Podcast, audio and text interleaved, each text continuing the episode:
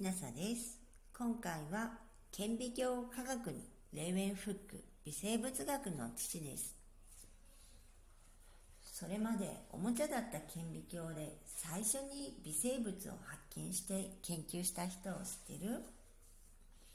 少年時代1632年、アントニー・ファン・レーウェンフックはオランダのデルフトにカゴを作る職人の子として生まれました。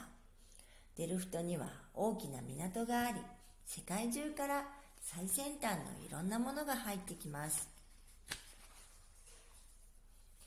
虫眼鏡。レーウェンフックは16歳で学校を辞め、洋服の生地を扱う店で働き始めました。洋服の生地を売るということは、売る前にちゃんとした生地かどうか確かめなくてはなりません。それには虫眼鏡を使います。当時の虫眼鏡や顕微鏡の倍率は20倍くらいでした。もっと見えるものを作りたい。レーウェンフックはもっとよく見えるものを作れないだろうかと考え始めました。有名なフェルメールの絵、地理学者のモデルはレーウェンフックという説があります。世界一の顕微鏡。レーウェンフックはメガネ職人からレンズの作り方を学び、仕事の合間にガラス玉を磨き続けました。そして直径 1mm の小さなレンズを金属の板に挟んだ顕微鏡を何百も作りました。一番よくできたものの倍率はなんと275倍。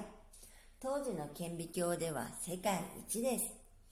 針の先に見たいものをくっつけて直径 1mm のレンズを通して観察します。ネジでピントを合わせます。微生物の発見。レーウェンフックは顕微鏡で身近なあらゆるものを観察しました。1674年、湖の水を取ってきて観察を始めた彼は娘に向かって叫びました。マリア、ちっぽけな生き物がいるんだ。ぐるぐる動き回っている。そこにはたくさんの美しい小さな動くものたちがいたのです。レーウェンフックがアニマルクル、微小動物と名付けた生き物たちは現在微生物と呼ばれています。他にも原生動物や細菌、赤血球、動物の精子などを発見し、多くの研究者たちを驚かせました。ミクロの世界。1665年、イギリスの科学者ロバート・フックはレンズ2枚の顕微鏡を改良し、倍率約150倍、昆虫の体、目、足、植物の花や種など、あらゆる小さなものを観察し、生き生きと描写して顕微鏡図譜、ミクログラフィアを出版しました。その中でコルクに小さな穴がたくさん見えることに気づき、セル、小さな部屋と名付けました。ロバート・フックがセルと名付けたものは、今でもセル、日本語では細胞と言われています。アマチュアの科学者であるレーウェンフックのアニマルクル、微小動物についての報告書は、プロの科学者であるロバート・フックが確認しました。その他の顕微鏡に関わる出来事。1653年、ペルズス・ボレルス、逆さまつげなどを顕微鏡で観察し、医療での使い方を提案。1661年、マルチェロ・マルピーギ、顕微鏡による観察で毛細血管を発見。1855年、ロベルト・レーマック、顕微鏡での観察により、細胞は他の細胞からしか生まれないと宣言。1857年、ルイ・パスツール、顕微鏡で牛乳やチーズなどを観察し、発酵の原因は微生物であると発表。1858年、ルドルフ・フィルヒョー、顕微鏡で細胞を観察し、健康な人の細胞と病気の人の細胞に違いがあることを発表。1871年、ルイ・パスツール、細菌が人間の病気の原因の一つであることを証明。1876年、ロベルト・コッホ、顕微鏡で病気の動物の血を観察し、同じ伝染病の動物には同じ形の微生物がいることを証明。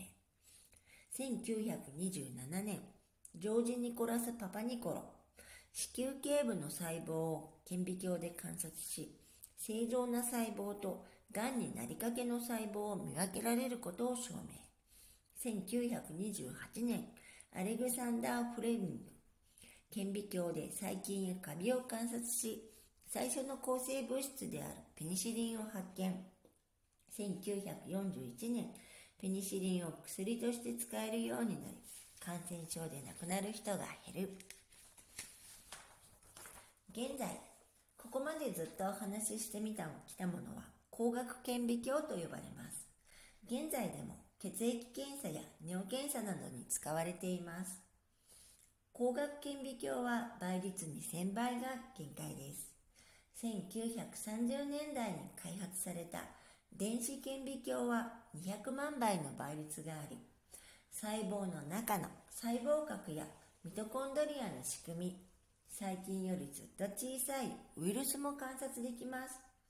カグラという原子を見る顕微鏡も活用されています。光学顕微鏡で見た酢酸菌は塊ですが、電子顕微鏡で見ると繊維がたくさんあることまで見えます。最後にレーウェンフックからのメッセージです。実際に見てみないとわからないのは無理のないことです。今回は顕微鏡科学にレーウェンフック、微生物学の父でした。